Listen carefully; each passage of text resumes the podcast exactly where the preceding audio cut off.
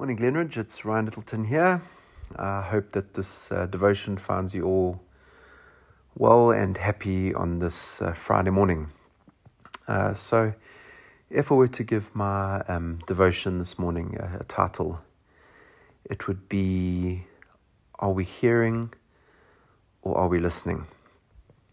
And um, while I've just been pondering on this on this topic for the last couple of days, in fact, the last three weeks, to be honest. Um, um, it's off the back of just uh, God actually speaking and me listening as opposed to hearing Him.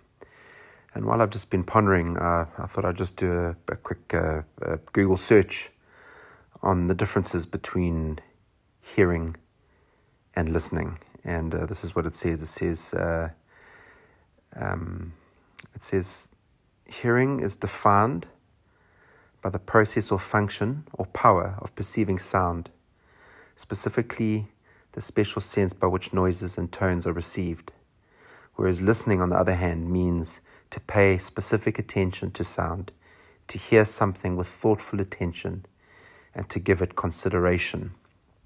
And um, yeah, I was just challenged a couple of weeks ago. You know, I, I almost felt this like uh, this, you know, the Father speaking and I was hearing him, and I was hearing him for days and weeks, in fact.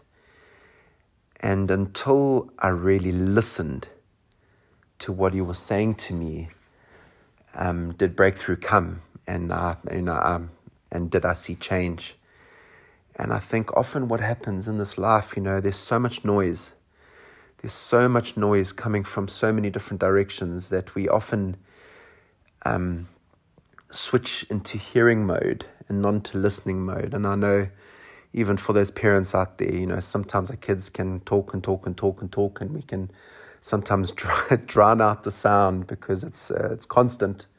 So we're hearing them, but we're not necessarily listening to them. And I think it's the same thing in society. And sadly, what's happened is because of where we are, and a society where people just often talk and talk and talk, and very seldom stop and listen that we've blocked, or not blocked, but almost uh, skewed our ability to truly, um, to truly listen to the voice of God, and as a result, we we miss things, you know. Um, and uh, yeah, just while I was uh, again looking at this thing of of of hearing versus listening, I I started uh, again. I did another Google search, and I looked at um, um, how many times the word listen is actually mentioned in the Bible, and uh, it's mentioned 264 times in the Word of God.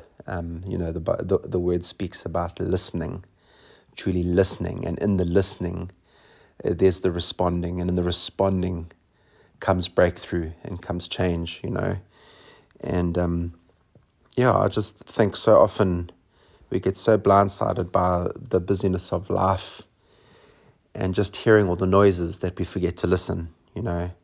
And when I look at the scriptures um, um, in uh, Proverbs 4, verse 20, it says, My son, pay attention to what I say. Turn your ear towards my words, and do not let them out of your sight, but keep them within your heart. And again, that just speaks about paying attention. It's in the listening. And in the listening, there's the doing. And in the doing, we see breakthrough. And um, even in Proverbs, you know, um, 10 17, where it says, Whoever heeds discipline shows the way of life, but whoever ignores correction leads others astray. And I think sometimes, you know, God's trying to teach us something or caution us against something. And um, in the midst of this, we're hearing, we're hearing, we're hearing, and there's noise, and there's, you know, I think the Bible even speaks of barking dogs, you know, where we hear this constant sounds and we're not listening, but we're hearing them, and as a result, we block them out. And again, even when God wants to bring a word of correction, you know, we're not we're not listening. And um, it, yeah, like it says so clearly in this proverb, it says, "Whoever heeds discipline shows the way to life." But whoever ignores correction leads others astray.